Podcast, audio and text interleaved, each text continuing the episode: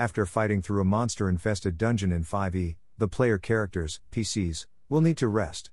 However, both players and DMs ask, how often can PCs rest? To answer the question, we need to dive into the Player's Handbook, PHB page 186. Adventurers can take short rests during a day of adventuring and a long rest to end the day. Rules as written, RAW, this means that players can only get one long rest and at least one short rest per day. DM discretion, of course. Though this sounds simple, the rules of short slash long rests get a bit more complicated. Read on for more details. How long are short and long rests? Answering this question raw, short rests are at least one hour, long rests are eight hours. However, Keep in mind that DMs have the final say on these rulings. If the DM chooses to reduce short rests to 20 minutes, then short rests last 20 minutes. DMs are free to adjust all rulings if they believe it will benefit both the game and the players. As a DM, make sure you are transparent about these rule changes with your players. As a player, when can I short rest? Players should be able to short rest when there is little risk of danger, and the players aren't pressed for time. Keep in mind that you cannot choose to rest just anywhere. A short rest is not some button that you can press, it's a tool for both the DM and the players to keep the players alive. As well, short resting in some areas might not make sense, narrative wise.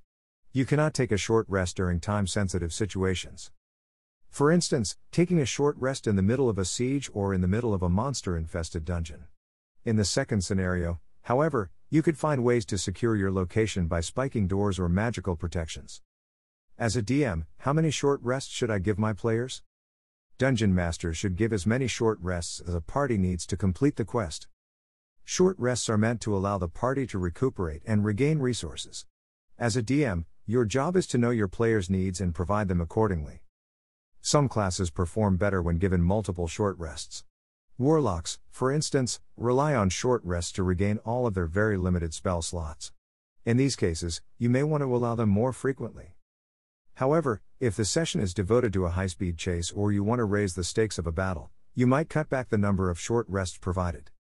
A good baseline is two short rests, and tweaking it up or down based on circumstance or desired difficulty.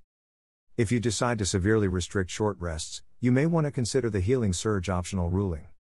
Summary Players can only take, at most, one long rest per day. At least, one short rest between long rests.